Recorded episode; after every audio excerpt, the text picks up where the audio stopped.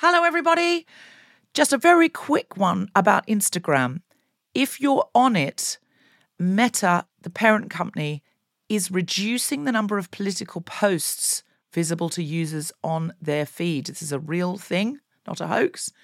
So go to your Instagram profile, tap the three horizontal lines in the top right corner to open the Settings tab, scroll down to What You See, click on Content Preferences, open Political Content, and turn on Don't Limit Political Content. That's an option. Otherwise, you won't see almost anything we post because we are deemed political. Please do that now, or you won't even see the posts about our shows, our fun things. So, if you want to see Guilty Feminist content and know when we're coming to a place near you or releasing a new podcast, do it now. Mom deserves better than a drugstore card. This Mother's Day, surprise her with a truly special personalized card from Moonpig. Add your favorite photos, a heartfelt message, and we'll even mail it for you the same day, all for just $5. From mom to grandma, we have something to celebrate every mom in your life. Every mom deserves a Moonpig card. Get 50% off your first card at moonpig.com. Moonpig.com. Mom deserves the best, and there's no better place to shop for Mother's Day than Whole Foods Market. They're your destination for unbeatable savings, from premium gifts to show-stopping flowers and irresistible desserts. Start by saving 33% with Prime on all body care and candles. Then get a 15-stem bunch of tulips for just $9.99 each with Prime. Round out Mom's menu with festive rosé, irresistible berry chantilly cake, and more special treats. Come celebrate Mother's Day at Whole Foods Market. Hey, I'm Ryan Reynolds. At Mint Mobile, we like to do the opposite of what Big Wireless does. They charge you a lot, we charge you a little. So naturally, when they announced they'd be raising their prices due to inflation, we decided to deflate our prices due to not hating you. That's right. We're cutting the price of Mint Unlimited from $30 a month to just $15 a month. Give it a try at mintmobile.com slash switch. $45 upfront for three months plus taxes and fees. Promo rate for new customers for limited time. Unlimited more than 40 gigabytes per month. Slows. Full terms at mintmobile.com. I'm a feminist, but tonight backstage, I argued quite hard with my co host Grace Petrie that I was in some ways more marginalized than she was because it costs so much more to be femme than to be butch.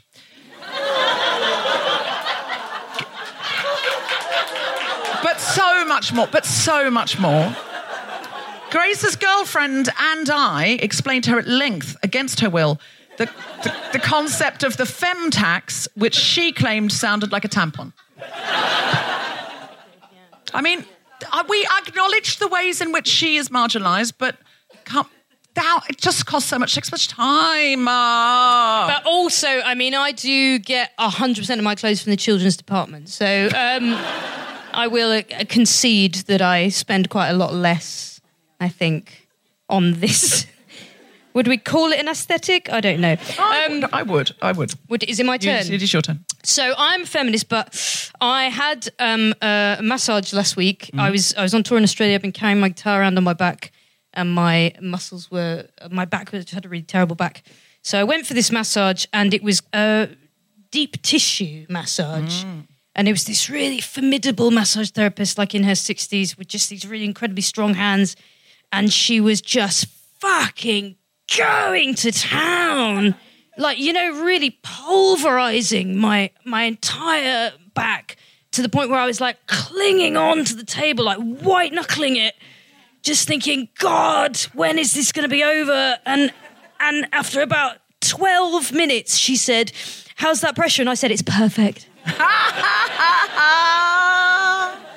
That's the word that I used. Perfect. Wow. Perfect. Did it fix the back in any way? Oh, it's a lot worse. I'm a feminist, but backstage, when complaining about the costs of femme gender expression to Grace Petrie, in my defense, I tried to get academic and at one point just said, because of the implications of hegemony, blah, blah, blah, blah, blah.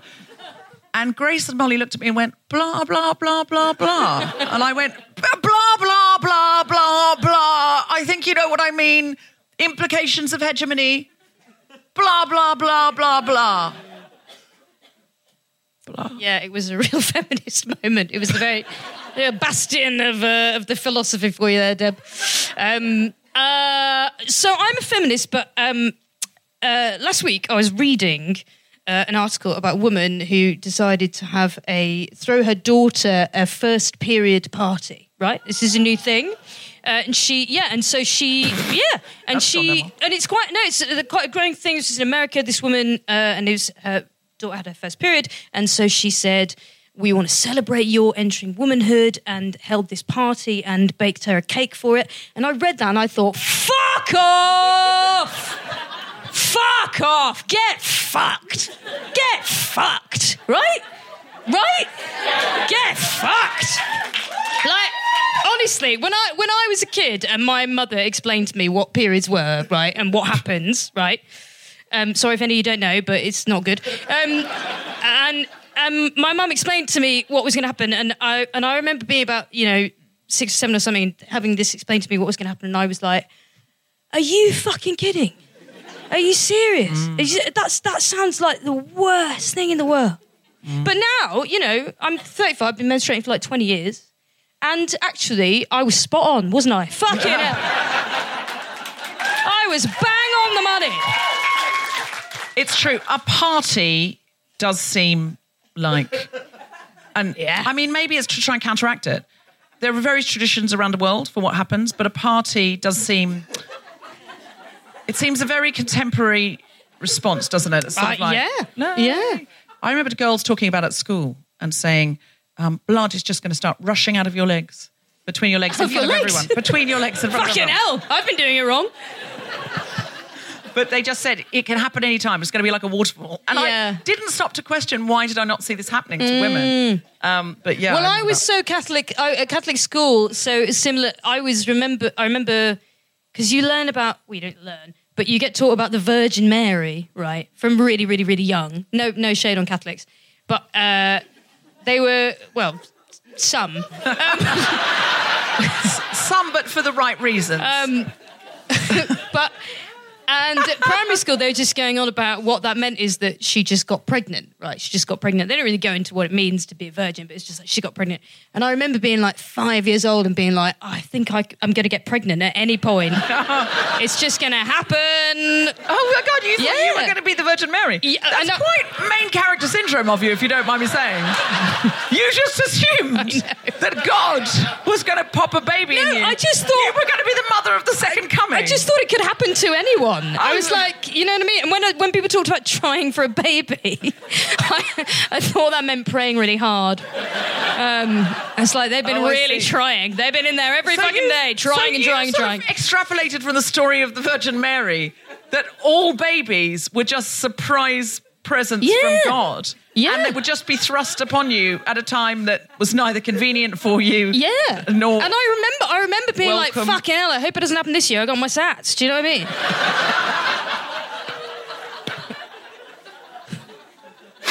It's too good. It's too good. Oh God. I'm a feminist, um, but backstage, Grace Petrie and Molly Naylor offered to show me a game they play called "Whose Jizz Is It Anyway?" And I discovered I'm a lot less sex positive than I've claimed, or indeed advertised. I'm not sex positive at all. They were just like, "No, it's really fun. We'll play it on stage." I was like, "We won't." Whose jizz is it anyway? But I think maybe we will. We, we might. We might. If the audience bay for it, who wants to see whose jizz it- is it anyway? Right. Who who would rather not see that? Just yeah, you're in the minority. Somebody's very enthusiastic about not seeing it, but uh, Yeah. Okay. Well, we'll see how we go. We'll see how we go. Live from Soho Theatre in London, the Spontaneity Shop presents The Guilty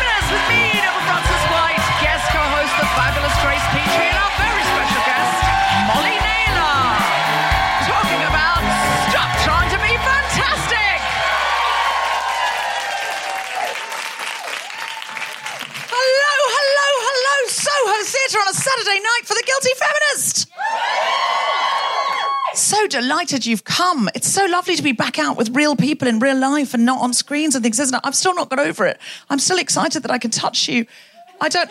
Do I, I, I sorry, I just, I, I just want to say she put her hand out, and that implied consent. I'm not just going around stroking and swiping people as much as I want to.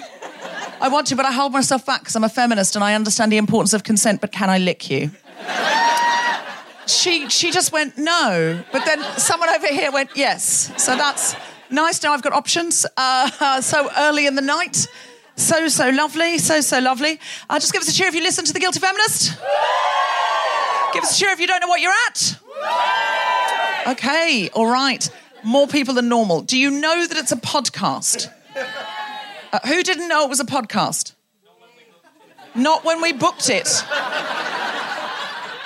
I don't want to assume your gender. Uh, is it okay to call you sir? Or this one booked it. The, she said we're going to the theatre. I said, great, let's go. What she's brought you to, sir, is a feminist rally. It's not theatre. It's not the theatre, sir. It's not the theatre.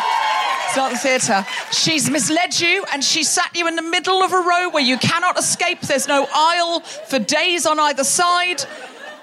And if the feminists on either side of this man could just put their legs out, pen him in. She's brought him for a reason. I don't know her, but I know she's brought him for a reason because you just, there's no need to lie if he would have come willingly. But listen, desperate times, desperate measures, gang. Come on, we've been waiting for the patriarchy to change in a nice, slow, reasonable fashion for fucking thousands of years. They've not bothered. They've not even made an attempt. So now we have to use what we have to use, sir. And if that includes comedy and brute force in a delicious cocktail, then it does. Do you, would you call yourself a feminist, sir? Oh, oh, you've come to find out. Okay, well, he's, he's, he's still talking, but we can't hear what he's saying now because the rabble, the rabble has been excited. I've come to find out. It's what I find fascinating, and I've said it before, but it, it's the only thing I can think of these situations is if I were to have accidentally gone to a men's rights activist rally being told it was the, the theatre, and then I was like, oh, I thought this was a play about, oh, I'm actually at one. Okay. Firstly, I would stay very quiet and draw no attention to myself.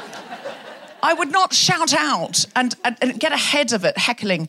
But if then, if I had accidentally drawn attention to myself, and now amongst all of these men's rights activists, I was the solo feminist thinking, oh, fuck. And somebody pointed to me from the stage, and clearly in a position of power in some way or another, said to me, And are you a men's rights activist? I'm a feminist, but I would go, Yes, very much. I'm very. Very keen on the on the men and the rights and the activism for that. So that's in fact I've come to learn more because I feel I need more tools in my box for the rights for the activists, for the rights of the M's, the R's, the yes, the A's and the ooh. Are there any incels here? Because I, I hate the fact that it's involuntary for you. Um, it's a dark joke, isn't it? I'm sorry, I take it back. I retract it. Um, but you've come, uh, you've come to find out. What's your name? Christian. Why are you laughing? I need to know precisely why you found that funny. Because it was Christian. Oh, and you and you said, "Oh God."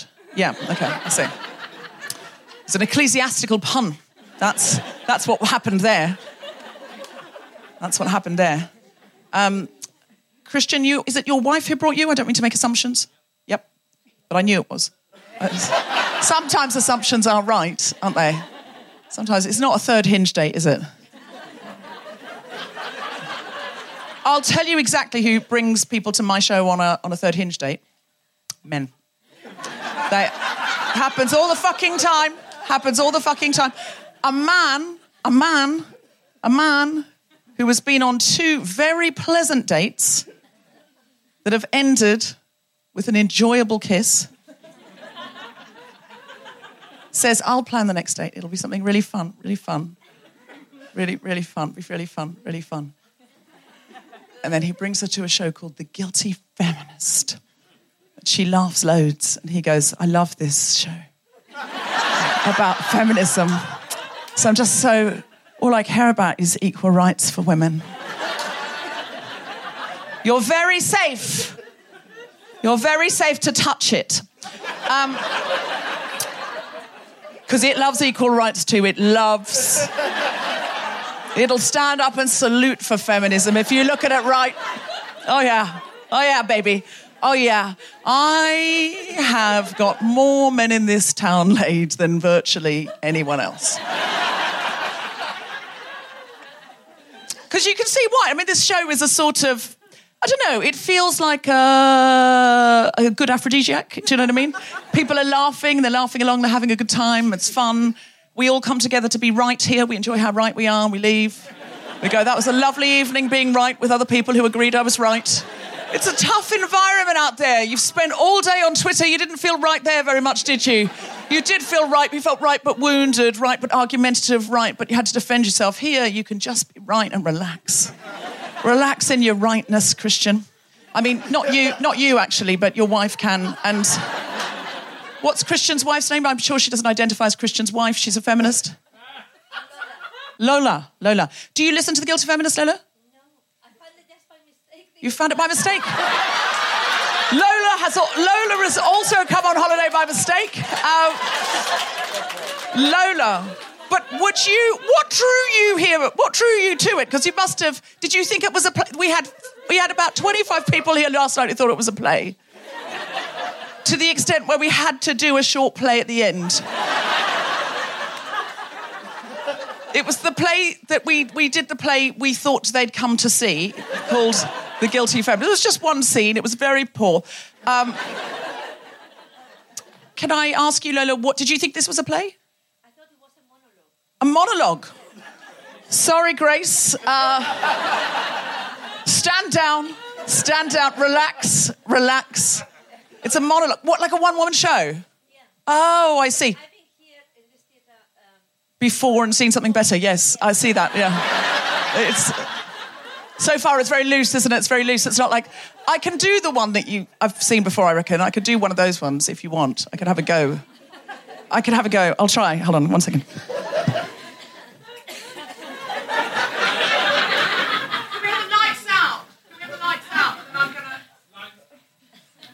Just a spotlight, maybe, or something.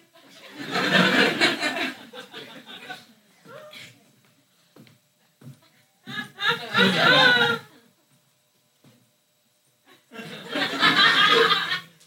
only left the house for a roast chicken.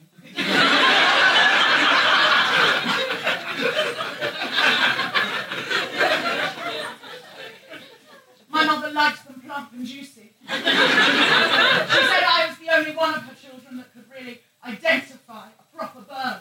Something you could hold in two hands.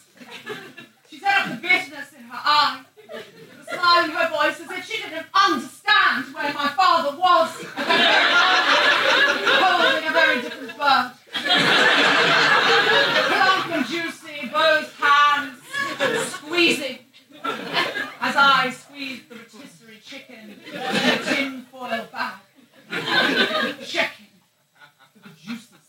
Later they would run down my chin as I sat in front of Saturday afternoon television.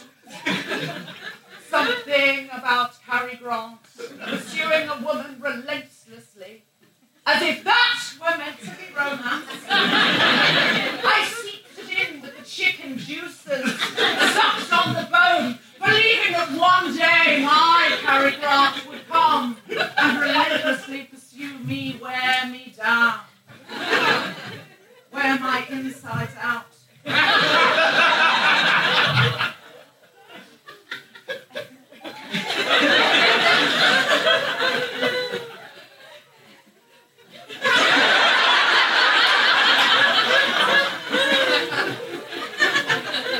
Is there anything wrong in arousal? Are we to be ashamed? Patriarchy inflames our loins. As it does the loins of a man, a Christian man.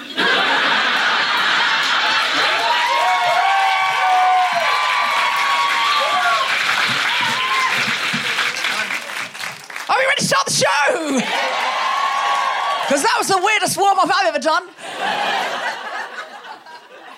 As regular listeners, of this podcast know, which is apparently four of you, I always have a co host.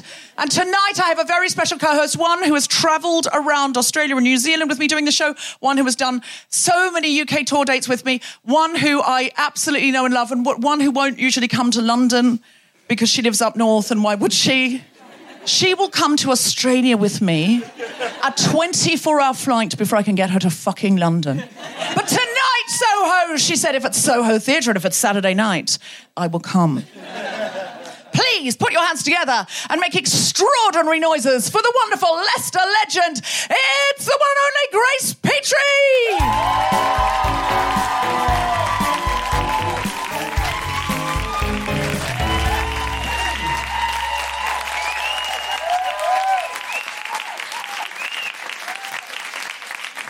Good evening, everybody. Oh, Good evening. Mm. gosh, the the the north. Well, you're, you are from the north. Where are you I am not from the north. But you're not from the north, but you're currently living I further. neither live nor am from the north. Well, where are you living at the moment? Norwich. What? Okay. That's is- not exactly it- the north. It is hundred percent in the east. The, the right, local is news it is north- called Look East. Is it northeast though? Is it northeast? I think in Oh, my mind, she's just losing the UK audience bit by bit at a time. I wasn't. No? Listen, I wasn't raised here, and you told me you were moving to Sheffield. My sister-in-law lives in Sheffield, and that's I know it's the Midlands, but it's Sheffield- north of the Watford Gap. Sheffield is in the north. Yeah, yeah. So yeah. that's in my mind. You moved from Leicester to the north. I, you, yes, you're stopping in Norwich, but that's not my fault or my responsibility. I Fine, I. I try and keep up with you, but you live in different places. I live in different places. I'm in the north. I'm uh, I'm all over the place. I think I think But people I- who don't live in London live in the north or the home county. I, I, I, I believe in people who live in the home counties, and I understand there are people who live in the north. Yes, I'm sort of blindsided by the chicken monologue. Um, Mentally, I'm still licking my fingers. aren't we all? Aren't we all? I- you know- but no, I just wanted because I don't. I've got nothing against London. Um, I just No, don't want I, anybody I was to just think that I'm. I was just like it was sort of just something to say. I hadn't planned it, much like the chicken monologue. No, no, It was just something to say that sort of made you seem special. Oh, absolutely. So it was sort of like I can't get her here, but tonight she's come for you. Yeah. You've now killed that. I, I'm sorry, I Idea did. in the I head. just want. I just all wanted you to know because I do live in Norwich. Yeah. I came via fucking Peterborough to be here, guys. So. Do you know what I mean? Yeah, thanks very much. Yeah. I'm I'm really sorry. Look, I've toured this country so many times. I'm not good at song lyrics or geography. So if you live elsewhere and you're hearing this bit because Tom's left it in, please don't be insulted that I don't know. I mean, I know Newcastle is really close to Scotland and things like that. Mm. Yeah. I've got a sense of Manchester. Yeah. I just am not. I'll be in the tour van and I'll be like entertaining, you know, Stuart, our driver, and me. Monologues galore in the tour van, you know. I do quizzes Yeah. for Stuart, our tour manager. Do Yeah, pub quizzes do- late at night. He said most other comedians just get in the car and fall asleep, which is fair enough. But Mm. I like to entertain him because I worry about, you know, it's a long. He's worked harder than us, and so I just think, you know, Nobody works harder than him. Nobody works harder than Stuart. But also, also, if Tom does leave this in, please don't leave in that I said fucking Peterborough either. Because you There's got to be one or two people listening in Peterborough, I think. Yeah, yeah. They and they'll write in. Yeah, oh, yeah. People They've got fuck in. all else to do, mate. They're in Peterborough. Do you know? Please do leave that in, Tom, because I just want to see the fallout now. I want to see they've got nothing else to do because they live in fucking Peterborough. Yeah. If everyone doesn't tweet, Grace said that tonight, I'll be very disappointed. They don't have the internet in Peterborough. Oh, she's doubling down. Is anyone here from Peterborough? No, of course not. Of course not. People from Peterborough don't leave. Um, if you've ever written into the guilty feminist to complain about something, cheer now. No, they don't. I think maybe the ones who, who complain don't come. I don't know. People people complain a lot. Most of these people don't know what the show is. To be honest, they. They were. They'll be happy. They, the show has peaked for a lot of people because they really came to see a chicken monologue and they've had it. yeah, it's And that's, darling. It's peaked for me backstage. Fucking hell, I was yeah, I was Do you, enthralled. do you know, funnily enough, a man taught me to improvise.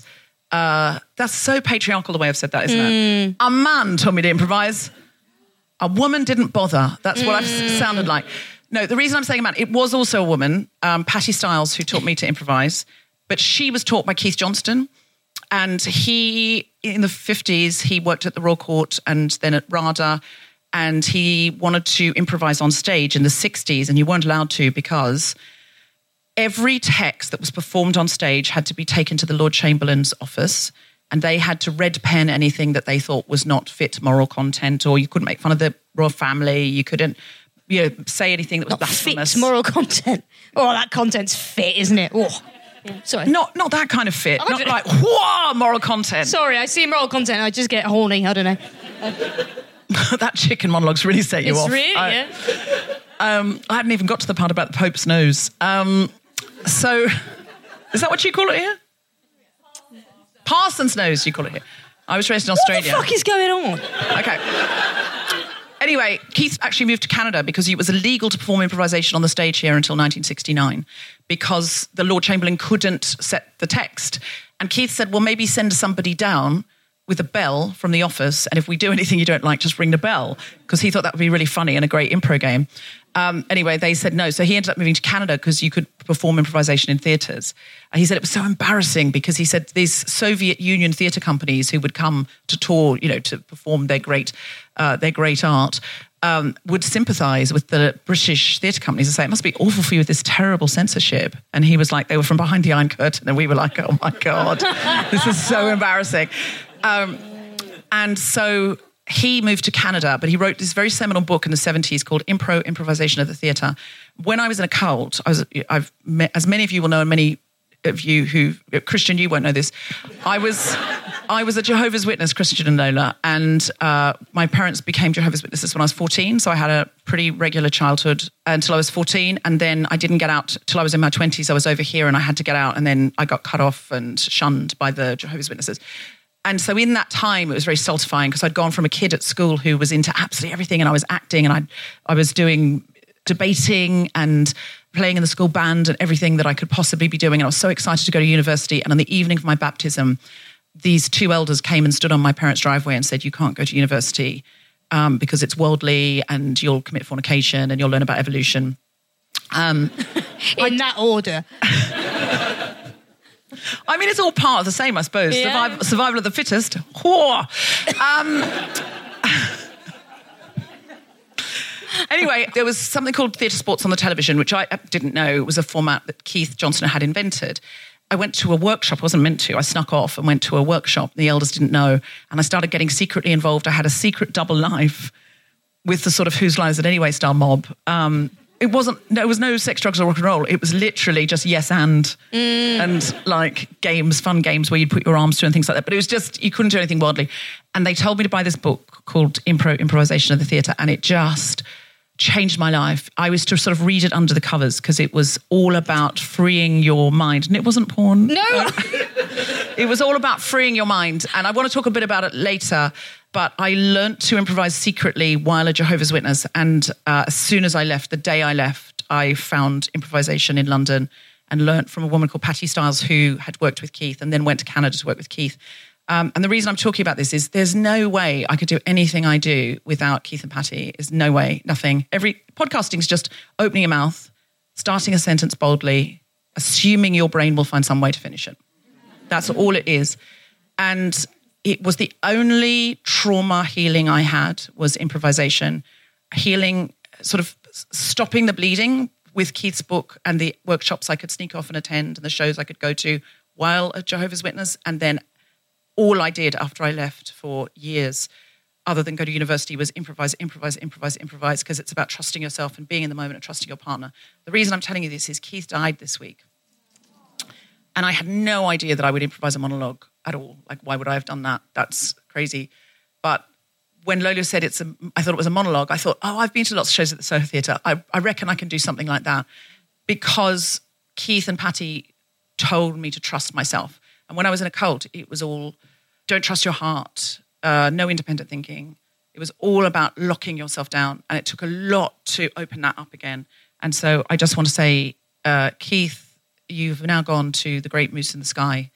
Um, that's where he would say, if you had a bad show, the impro gods weren't smiling, send it to the great moose in the sky. If you had a good show, celebrate the great moose in the sky. It's nothing to do with you. His company was called the Loose Moose. I should probably explain that.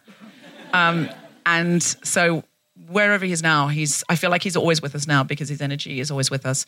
So that unexpected monologue that I uh, improvised tonight. I'll send the audio of it to Patti because she'll really love it. Um, uh, she happens to be over here. She lives in Australia, and she happened to be over here the other day, and um, uh, we just got to have lunch and sit down. So I just want to say I want to celebrate those people because you know if I hadn't found out, I would have found something, and I would have survived, and I would have found a way to thrive. But the sliding door I went through had Keith and Patti on the other side, and they held me and they showed me how they'd fixed their trauma, and they paid that forward. So I just want to say, if you've got a drink, to Keith.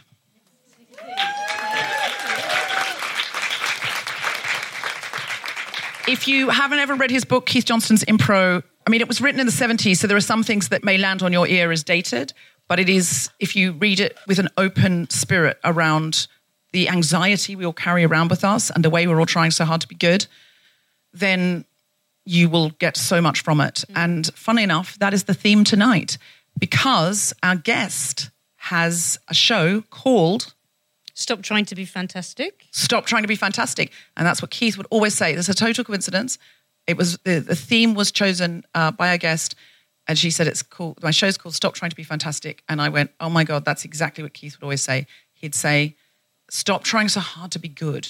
And Patti would say, Go out on stage to say yes and be average. Um, and uh, one time I was really struggling with improv, and I said to Keith, I felt like I'd got to a place where I was good, good at it, you know, and I knew how to do it. And then something happened, and I felt locked. And I said to Keith, I just, I don't know what's going on. Can you watch me? And he watched a show that I was in, and he went, Ah, I know what's wrong. He said, It's not enough to be okay with being average or failing. He said, You've got to enjoy being bad. Oh my God, it totally changed my. I went out the next show to enjoy being bad. I'd never been better. It's the irony. We're Yeah. holding all this tension. And I've been doing that my whole career, and I never even met this guy. it's just incredible, isn't it? The, the connections we have. Um, this is The Guilty Feminist, the podcast in which we explore our noble goals as 21st century feminists and our hypocrisies and insecurities, which undermine them. Thank you. If you didn't know that, it's undermine them. And if I feel like we should let everyone else in on that now. Our hypocrisies and insecurities, which Undermine them. you know, I saw Christian join in there. I really loved it. Yeah. Well done, Christian. How, what do you think of the show so far, Christian? You're getting the whole thing. Getting Lola, the whole thing. you, I mean, We are no- getting the whole thing tonight. You've got no choice, Christian. Lola, Lola, is it so far better or worse than you expected? Very good. Very good. I mean, I feel you're our Trust Pilot true reviewers because other people have come in here with conceptions. They're like, I love this show, and they're just happy to be in the room with us, to be honest. They're not going to review this. They're just going to go five stars because we get to be here. You are going to be the true Trust Pilots, okay? Lola and Christian, you're my Trust Pilots. I will come back to you every now and again and just check in. But at the end, if I forget, could just, uh, someone remind me, Grace or someone in the front row, could you just remind me, check in to see how many stars they give it on Trustpilot. Okay.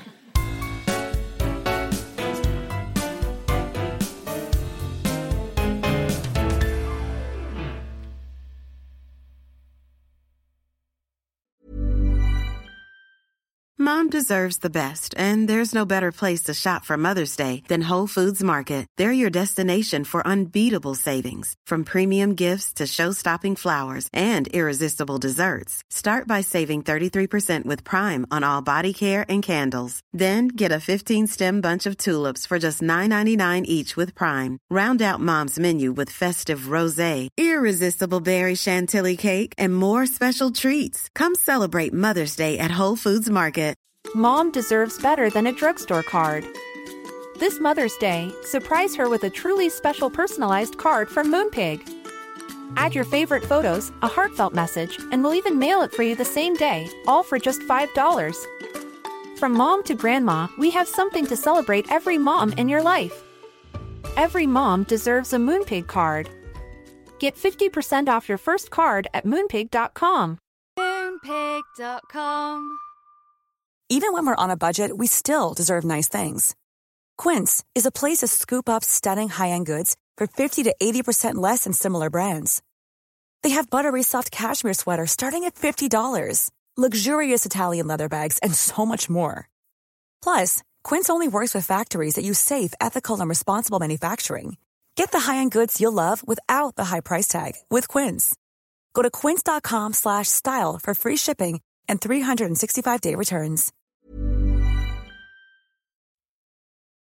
Hello, Guilty Feminists. This is Deborah. We have some shows coming up. If you're in London, we will be at the Soho Theatre on the 30th of May and the 31st of May.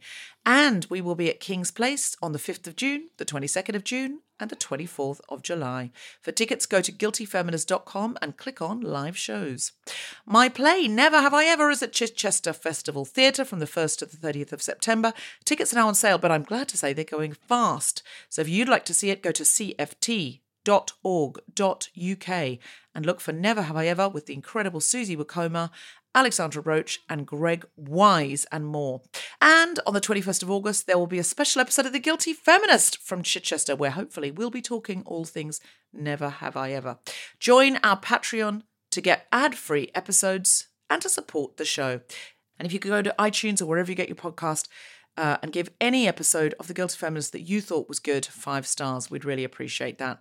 Also, if you could tell someone you know with your face or on a WhatsApp group or on a social media platform that you enjoy The Guilty Feminist and share that with them, it really helps spread the word about the show. Thank you so much. We appreciate you listening. We appreciate you coming out live. We appreciate everything you do and supporting any of the activist or artistic causes we share with you. And now, back to the podcast. Our guest today is the co-creator of Sky One's After Hours. Um, she is a poet, a theatre maker, and uh, an incredible all-round legend. I didn't think I'd have to do this, and she's also my girlfriend. Um, her her upcoming show. her is upcoming show is coming very soon. to London. the whole of it. Stage and to the mic the incredible Molly Naylor.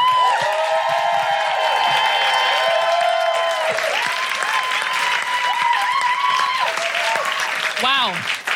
Wow. What an introduction. Guys, I'm going to do a poem for you. How do you feel about how do you feel about poetry? Well, that's very kind of you. Um, for those who said nothing, um, I'll explain a bit about poetry. So, poetry is like comedy, um, but without the jokes. Um, it's like the sort of earnest younger sister of poetry. So, I'm just going to do you a little poem which is about this whole thing around stop trying to be fantastic, which is the name of my show. Um, and I noticed, so about 10 years ago, I noticed a lot of language on social media about about kind of success and the way it was it was starting to be couched in this quite like violent way. You know, there's a lot of talk about like crushing it and smashing it and like winning at life and killing it and slay. Do you know what I mean? Um, and so at the same time, I noticed there was loads of discourse as well about like self-care and self-love and like you know buying scented candles and like mindfully wanking yourself off in the bath and like all of this stuff and I, it struck me that and like with the kind of like killing it, slaying it language, it's, it was often just like someone being like, yeah, I'm fucking kicking the dick off life. But then there'd just be a picture of them like having a crumpet. and it struck me that we're all under this pressure to be like killing it. But maybe if we weren't putting ourselves under that much pressure to be smashing it, we wouldn't need so many hundred pound scented candles. I, th- I feel like maybe the answer is that we could all just sort of lower the bar and be a bit more shit. Who's with me?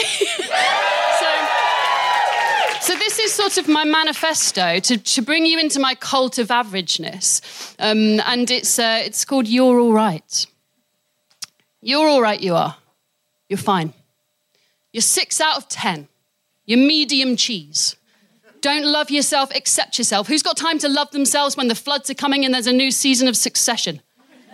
You're all right, you are your yogurt, and that's fine. You're not a tiramisu, but you don't have to be a tiramisu. Tiramisu for breakfast is too much. You're all right, you are. You're not particularly inspiring, but you're relatively kind. So just buy me a lager and don't murder me. And just a normal lager, please. Not an 8% craft beer with amazing graphic design. Just a lager like Kronenbourg, like we used to think was fine. You're all right, you are. You are acceptable. And what more does anyone want? You're an apple. You're fine. You're a biro. It works. You're flowers from the Esso. They're still flowers. What you? Uh, what do you have for tea tonight? Jacket potato. Yeah, good. Do that. I know it's not paleo, but you don't have to do paleo. That's for Hollywood and cunts. Going swimming, are you? Doing butterfly, are you? Don't. Just do breaststroke. Stop trying to do butterfly. It's weird. You're all right. You are. There's no shame in you. You're like you're like when someone has a Q in Scrabble, and they use it to spell queen. It's fine. You don't impress me much. And I like that. I don't need to be impressed all the time. I'm 39. I've seen Stonehenge. I've seen a fish eat a duck. I've met Robin Ince. Just crack on. You're fine. You're all right. You are. You're a work of art. You're not a work of art. You're a doodle of a hair or a photo taken by a mum on an iPad. But if we open our hearts, we can find you very poignant. You're all right, you are. You're occasionally funny. You're six out of 10. You're an apple, enough. A biro, enough. A yogurt, enough. A hedge, enough. Your hair's nice when you wash it. You're medium cheese. You're a jacket potato, perfectly good. Adequate coffee. 4.99 wine. Kronenbourg, breaststroke. I love you. You're fine. Thank you.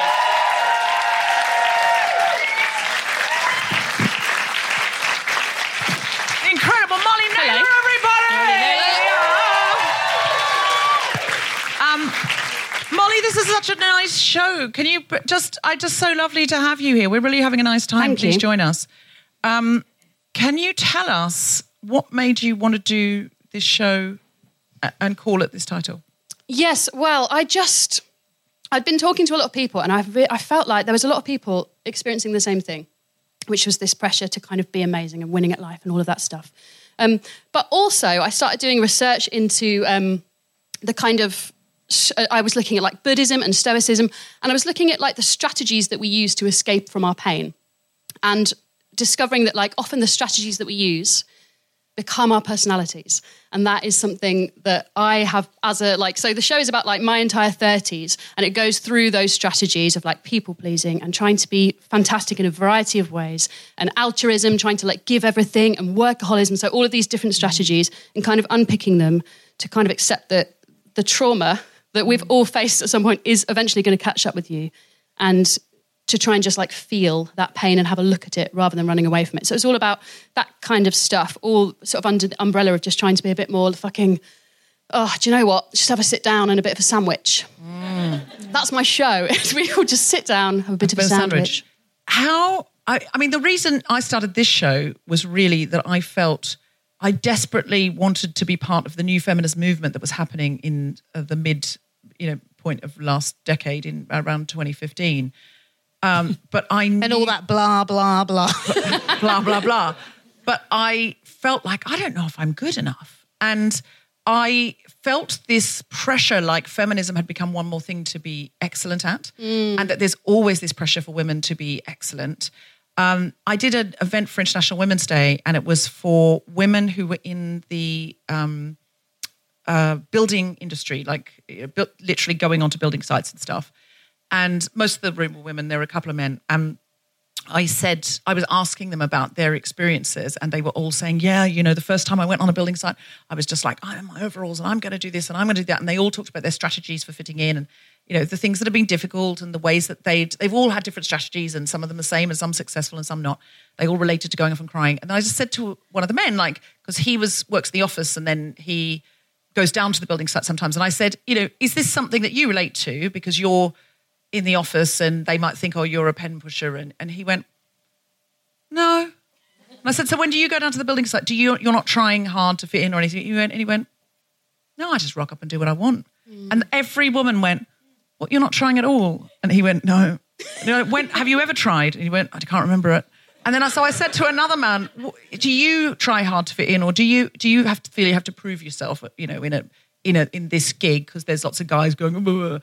and he went, um, uh, and he was trying so hard, the poor guy, to think of a moment where everything hadn't been as easy as possible for camaraderie to encourage us. Yeah. He couldn't. He couldn't. No. And it's like I so I do think sometimes the pressure on women, especially in male dominated environments, to be excellent, to prove that we are allowed a seat at the table or whatever, plus then be good at feminism all the time. And also, and then there's the sort of, and have you done your self care? Have you done your self care? Have you done self care this week? I feel like I need self care to get over the feeling that I should be doing self care. Yeah, a hundred percent. And I feel like it, it's this irony, isn't it, that we I feel like we see our friends and we mm. want to tell them we're doing well, and especially like, you know, in the arts, and we want to be like, I've achieved this and I've done this and I've done this. And actually it makes it alienates people, it makes people feel worse. What people want to hear about is your fuck ups and your mistakes and your and the things that you've learned from those. And yet we feel too vulnerable, I think, to share those a lot of the time. We're too busy being like, here's what I've done. I'm mm. nailing it. And it's like, I'm fucking not. I mean, to be fair, your name is Molly Naylor. I know that is I hard. don't. I don't think it. I don't think that your name doesn't encourage anybody else to get out of bed. We just think she's really nailing it. She's the nailer. I was going to do a podcast called Not Nailing It, but spelt with Y, and it was about failure. But then Elizabeth Day did one Yeah, ha- called How yeah. to Fail, Yeah, which I it's found very really famous. annoying. It's annoying when someone does your idea better um, and actually does it rather than just talk about it in the pub. Yeah, no, her, her podcast is absolutely huge now. She has super, super famous people on. But it is interesting. I listen to a lot because I, I love hearing somebody that you think, oh my God, they've got this, you know, they won the Booker Prize, but then they go, yeah, but I failed GCSE maths and everyone said I wouldn't amount to anything. And then my first job, I got fired. And you think, oh, thank God. I mean, things have normally turned around for them by the time they're 22, to be honest. But and then they just go on to win they're Booker, nailing Booker. Prize after Booker Prize. But still, it's just nice to hear that they sucked at least once and uh, well, three times because that's their show. Do you? How do you feel about all of this, Grace? Do you? Are you relating to this? No, I'm very successful. no, I do absolutely, yeah, big time. And uh, and I think, well, I think it's a lovely. Uh, what I like is that the show is called Stop Trying to Be Fantastic, but then it is actually a really fantastic show. Um, Oops. yeah, But, that's what Keith says. Keith says when you try, who I referred to earlier. I don't know if you heard that part. yeah. Um, but Keith and Patti would always say, if you, trying your best is not your best strategy, and when you're doing improvisation, if you come out on the stage and think this has to be good, the censorship will kick in, and that is this good enough? Is this good enough? Is this good enough? And you Yeah. don't trust what's your first idea. You don't trust your obvious, and you're not just in the moment. Mm. So actually, your best shot is trying less hard sometimes, but it's really difficult for us to combat years of training. Do you you know know- training and also like late capitalism because like obviously we're in this society today there's this thing called the hedonic treadmill you've probably heard of it where it's like you achieve one thing and you think oh I'll be really happy once I've like got that promotion or whatever it is I don't understand jobs but I assume promotions are involved. So you get something and then it's like but it but it won't it won't make you happy because we're designed to be like want the next thing and the next thing and the next thing. So it's mm. I'm trying to like undo that and, and and I suppose that's why people do like gratitude journals and things. Mm. But then they're like a hundred pounds in a posh shop like you were saying. So actually, a posh shop that's that's quite like a fun mum thing to say wasn't it? A posh shop, Posh shop. it's because we live in the north. a posh shop like M&S Yeah. I think we underestimate the tensions we're carrying in the 21st century. We talk a lot, it's, all- it's like a cliche to talk about social media and oh, it makes you, but constantly, we're constantly seeing, if we're on our phones as much as I think we are, or as much as I hope everyone else is, because I am, I'm really concerned for our brains because it's not just, oh, she's had a nicer holiday or she's won a BAFTA. It's not just that. It's all of the news and everyone's, every single person's take on every single story. Mm. And I think it's just tensing our bodies to such an extent and our clouding our brains to such an extent. And the expectation of uh, the ambition now everyone lives with. Like I think in my parents' generation, there was just a, a much lower expectation of what would be achieved and if, if you if you had a family and fed them that was the goal. There Yeah, wasn't that was enough. thing. Like you talk about you know you don't understand jobs because you're a poet. There's only really one promotion for a poet isn't there? And that's laureate. So it's Yeah. you go from nothing same same same same same same and then laureate. But that well, I think no. First, it's you know it. you're a poet you know, it. Laureate. Yeah uh, but, Yeah. so it's And, poet like- know it laureate and Poet, no, that's- it laureate, and, those and are the that's what. I'm going for. I think I'm. What- where are you at the I'm moment? still You a did- poet. No, you definitely know it Do I because know you're it? a show. We've Okay, next up, read it. laureate. If your book is published, you know it. Okay, I think. so. We need a campaign now to get me to laureate. What's who's why? How long Simon Armitage got left? How long to do they live? get? To live, yeah. Is it a job for it- life? no. Is it like being the king? I don't know. Oh, it might no, because didn't someone stop? It's a, a decade. It's Fuck me. It's Um, a decade. Yeah. Thank you. I think the next one's going to be Lemn Sissay. That's fair. I think that's not, really more than not fair. Molnay. Sweet Molnay. Lemn Or Sissay Molnay. No, I think that I think that's going to be the next one. But listen, I hope you are poet laureate. Thank you. But this Um, is the thing. It's like I don't need to be. It's okay. I've got a nice life, but like ambition is so prized, isn't it, in our culture? To be like, well, what's next? What's Do you know who did have this figured out though? Who? Billy Joel. Don't go changing Yes. to be poet laureate. you know? You know? Um, I actually. ha- can I t- just tell you Yeah. about Simon Armitage quickly? Yeah. because I actually have some personal beef with him. So, I my first ever poetry proper poetry gig, I, I was like kind of supporting him. My friend runs a bookshop, and he like put me on in front of him for ten minutes, right?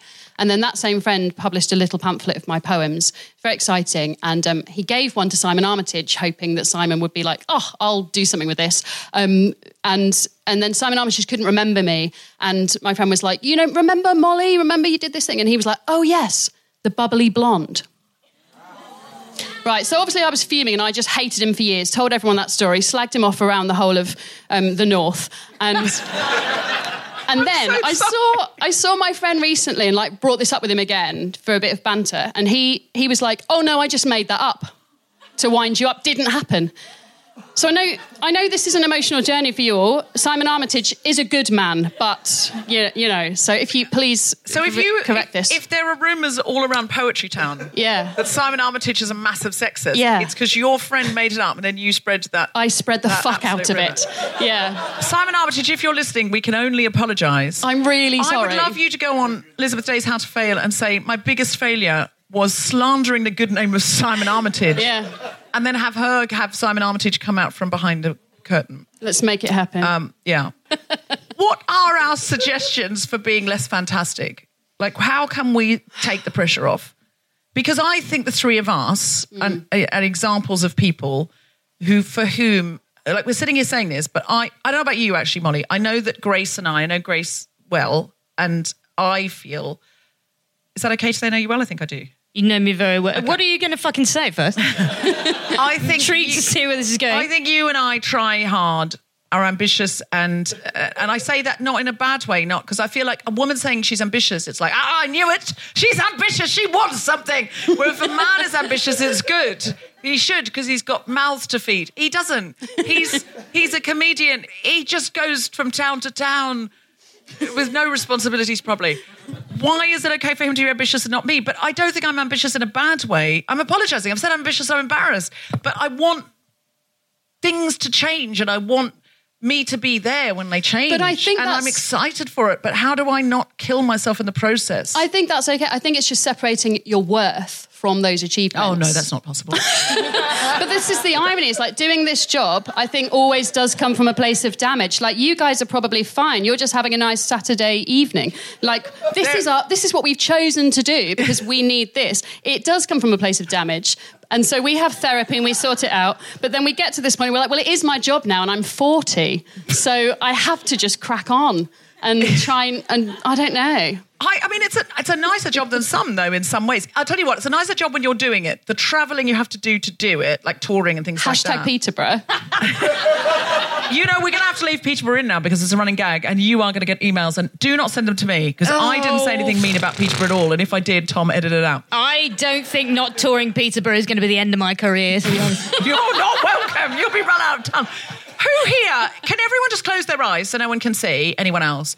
If you think you are, and by damaged, traumatized, uh, like don't don't take that the wrong way. But if you think you understand what Molly means by damaged, and you think you're damaged, go hmm.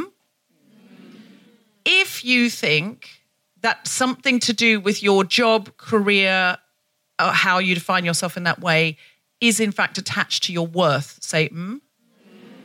Mm, interesting. More people think that their career is their worth in some way than than are damaged. Interesting. Um, if you would like to put less worth into your career and more just into you're human, you're breathing, you're getting out of bed without crying, it's almost you know half the week, whatever.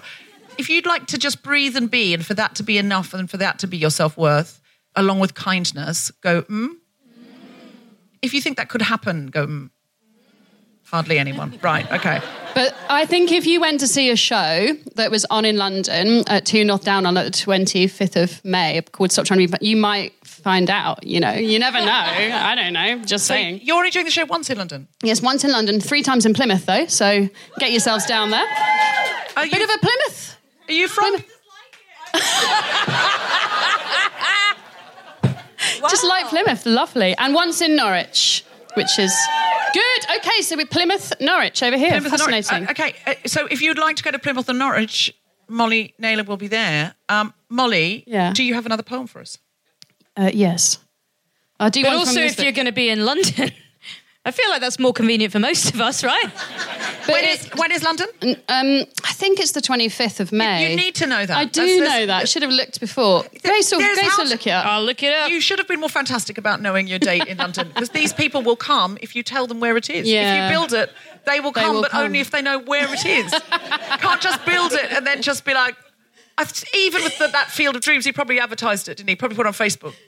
Molly Naylor's Stop Trying to Be Fantastic is at uh, 2 North Down on the 22nd of May. How You are they- way off. How can they book tickets? Uh, on the internet that they don't But where? It's a that they big don't place. have in Peterborough. It's a big Um, place. there's a there's a link. There'll be a link on Molly's website. uh, what's Molly's website? MollyNaylor.com. Should you say yes, this bit? dot com. Yeah. Mollynaylor.com, N A Y L O R. Like Yeah. Naylor, I don't even know her. I hardly know her. That's it. It's hardly know her. I'll do it again. Naylor, I hardly know her. Don't even know. Her. sh- also, she's Grace's girlfriend, so it'll be awkward.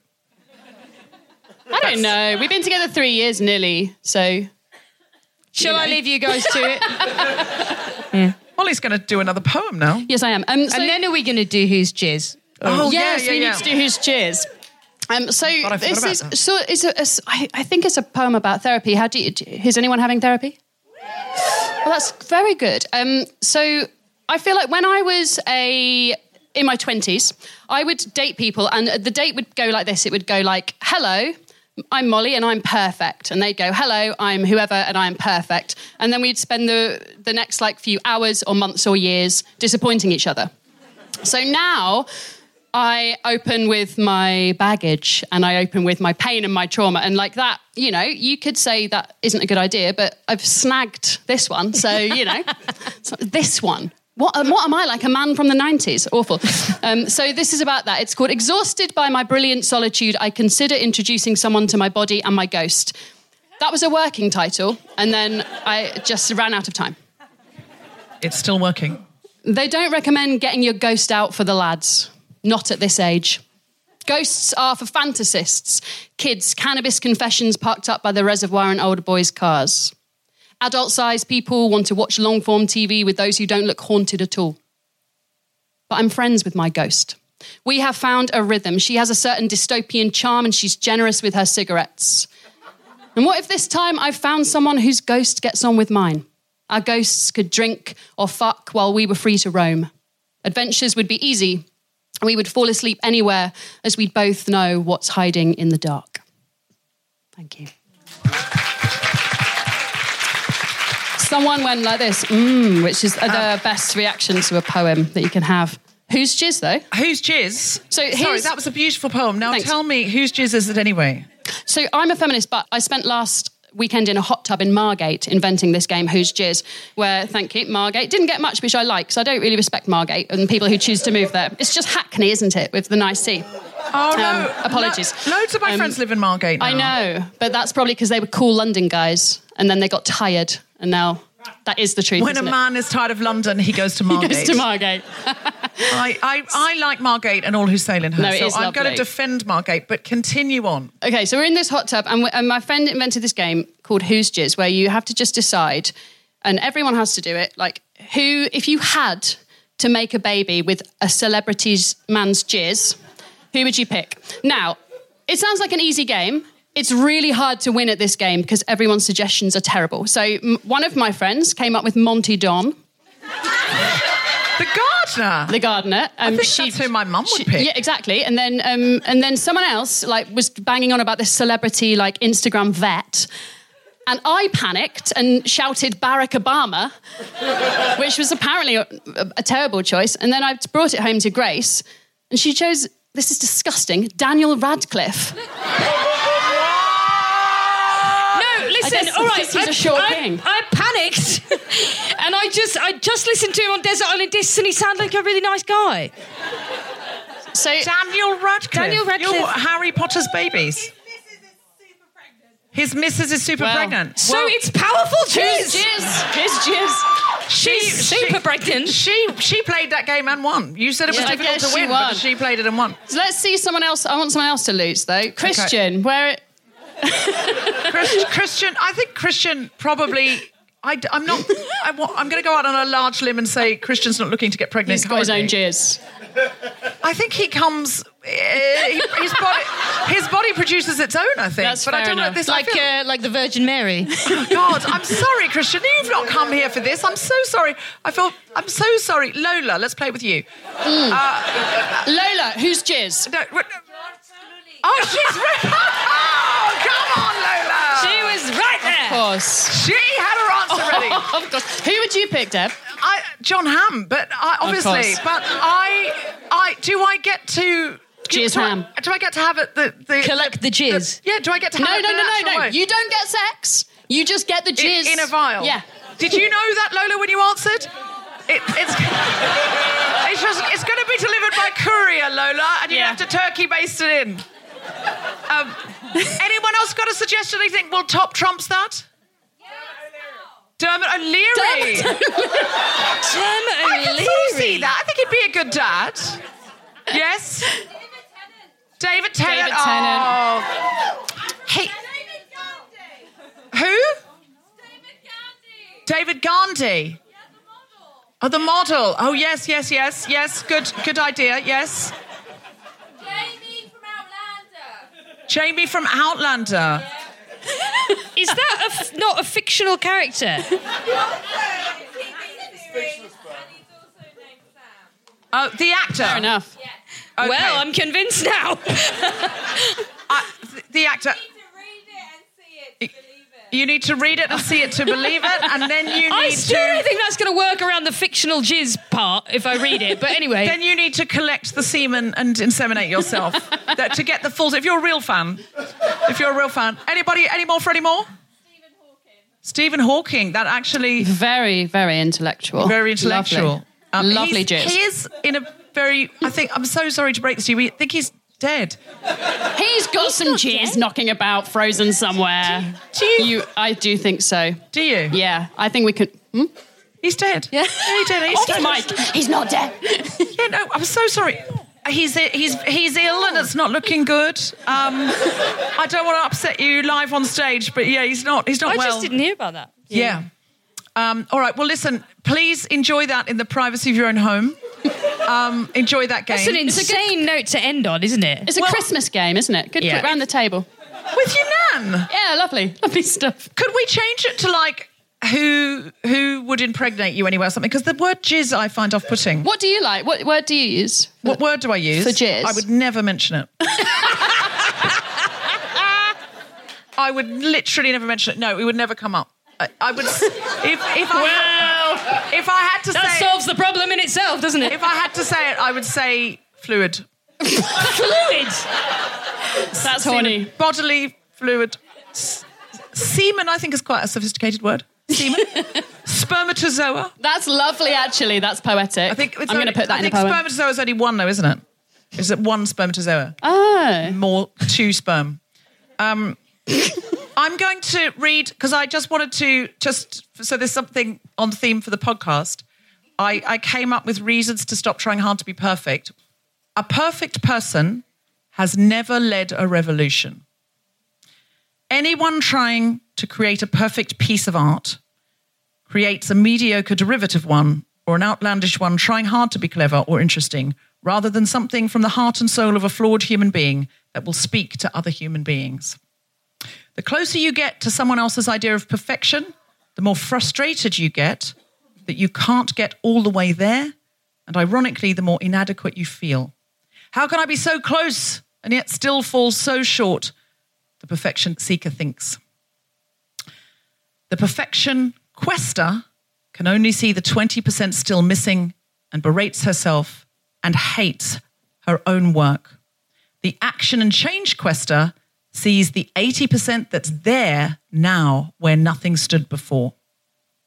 As Sondheim wrote in Sunday in the Park with George about the work of a painter, studying the hat, entering the world of the hat, reaching through the world of the hat like a window, back to this one from that, starting on a hat, finishing a hat. Look, I made a hat where there never was a hat. There are no perfect hats in art, in life, in feminism, in activism, in representation. But there are our hats where there never were our hats before.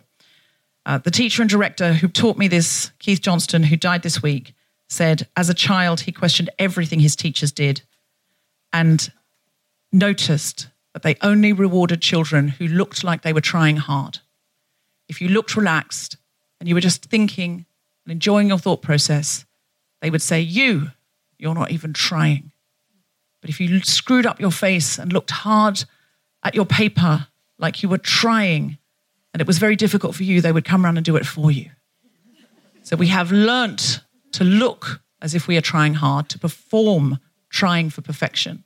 And it's only when we relax our shoulders and breathe and be and just have a go at making a hat that we have any chance at all of success or happiness. Thank you very much.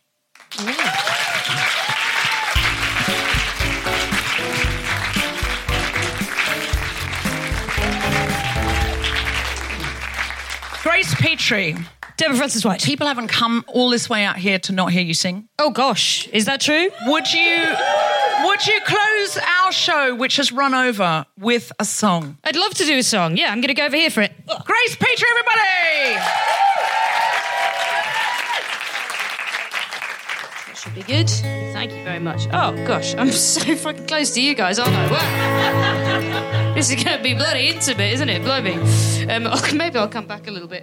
Um, um, yeah, well, listen, um, I what I can say about perfectionism is that uh, I spend a lot of time feeling very unqualified for this job.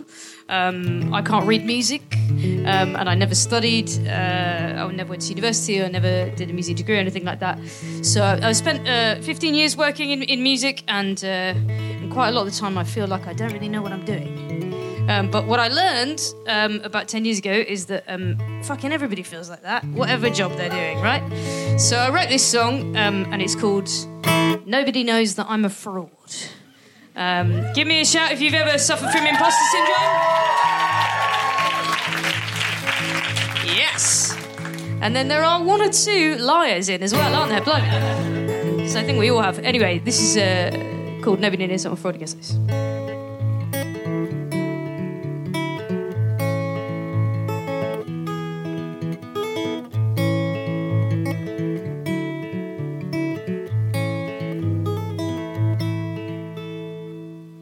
I don't watch PMQs as often as you might expect. I only live tweet question time for comedic effect. I've never read Virginia Woolf or any Bertolt Brecht, and nobody knows that I'm a fraud. It's often been alleged that I'm as hard left as can be, but my idea of edgy is an unknown brand of tea. And I'm not even veggie, let alone dairy free. Nobody knows that I'm a fraud.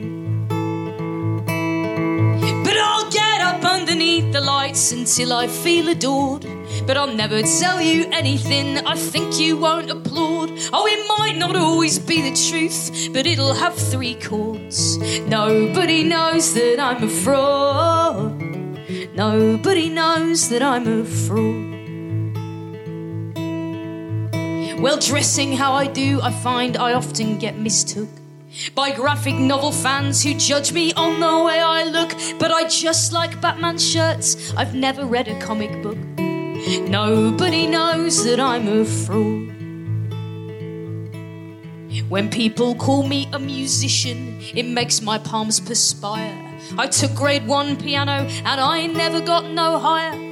And if I didn't have this capo, then you'd all see I'm a liar.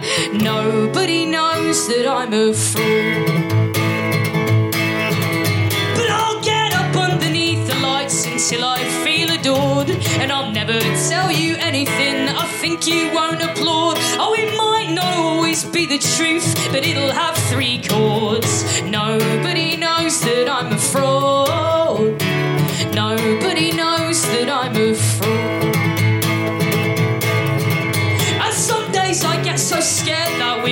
And some days I'm just so sure we'll never win. And some days days I get so knackered from refusing to let that in, to let that in. Whoa.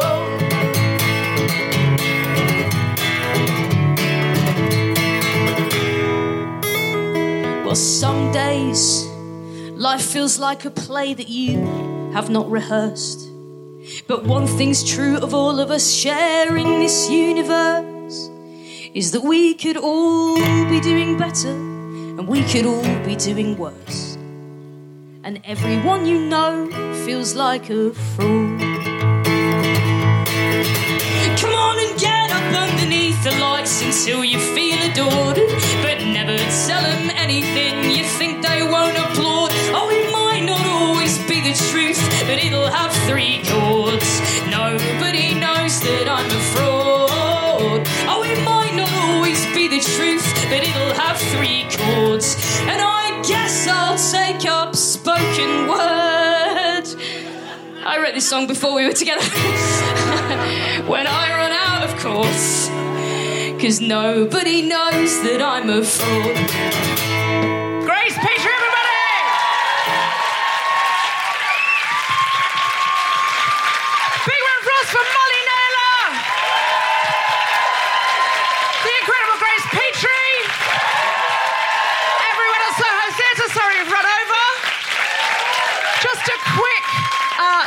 Check-in.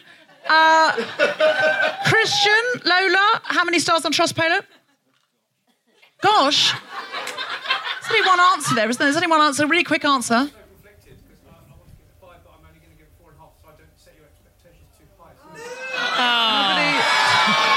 Nobody, nobody wants to hear that, Christian. Nobody wants to hear that. Nobody wants to hear that. Five. Ha- thank you. If everybody else could go onto iTunes and leave us five stars, uh, because Christian's going to bring our average down, that would really help. You can leave it for any episode. You can leave it for any episode. So just go on there and leave us five stars, or maybe go online and tell or tell someone with your face about the show. That'd be really lovely. Uh, Christian, uh, uh, you said that you were going to decide if you're a feminist based on tonight. What do you think? You think so? You think so? Listen, gang. Only four and a half stars for the patriarchy, but we've won him over. Come on. All I have to say, Christian, is um, my father sat at the table choking on the bone. I think it was the wing. It had slid around, you see. He was arguing with my mother, and it just got stuck. Not one of us helped him. We just sat and stared into his green eyes as they bulged almost out of his face. Mother, I said. Don't, she said. I didn't. She wouldn't. By the time the ambulance came, there was very little of him left. No breath in his face, no life in the eyes. Just a swollen tongue. It seemed fitting. At his funeral,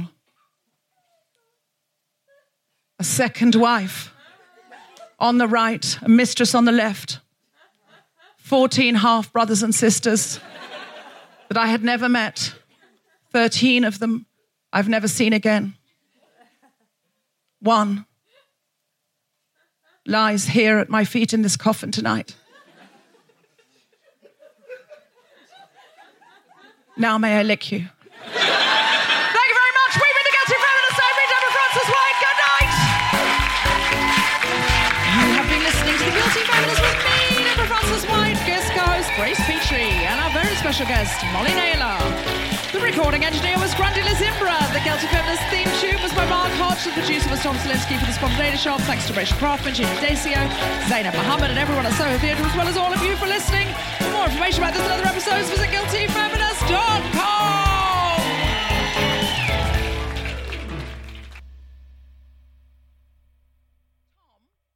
Tom, where is Tom? This happened last night. Sorry. This I- is another monologue. There is no Tom. Tom, my clipboard's not here. Are you there? Because my clipboard's not here. What do you what, what do Okay, you I, want to pro- know? I could probably improvise the opening title. let's let's improvise them. Okay, Sure. Okay. All right. This is. Let me give it. Let me give it a go. All right. It's called the guilty feminist. Thank you. Thank you. All right. I'll do the bit I know. This is the explanation of the show if you don't know it. This is The Guilty Feminist. The Guilty Feminist is provided exclusively from ACAST. Find it wherever you get your podcasts. Mom deserves the best, and there's no better place to shop for Mother's Day than Whole Foods Market. They're your destination for unbeatable savings, from premium gifts to show-stopping flowers and irresistible desserts. Start by saving 33% with Prime on all body care and candles. Then get a 15-stem bunch of tulips for just $9.99 each with Prime. Round out Mom's menu with festive rosé, irresistible berry chantilly cake, and more special treats. Come celebrate Mother's Day at Whole Foods Market. Mom deserves better than a drugstore card. This Mother's Day, surprise her with a truly special personalized card from Moonpig. Add your favorite photos, a heartfelt message, and we'll even mail it for you the same day, all for just $5. From mom to grandma, we have something to celebrate every mom in your life. Every mom deserves a Moonpig card. Get 50% off your first card at moonpig.com. Moonpig.com.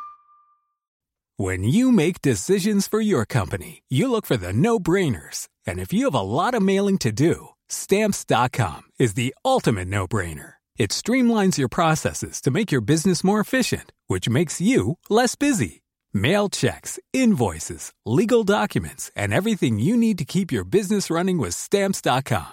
Seamlessly connect with every major marketplace and shopping cart. Schedule package pickups and see your cheapest and fastest shipping options from different carriers with rates up to 89% off USPS and UPS rates. And with the stamps.com mobile app, you can take care of mailing and shipping wherever you are. Make the same no-brainer decision as over 1 million other businesses with stamps.com. Sign up with code program for a 4-week trial plus free postage and a free digital scale. No long-term commitments or contracts. That's stamps.com.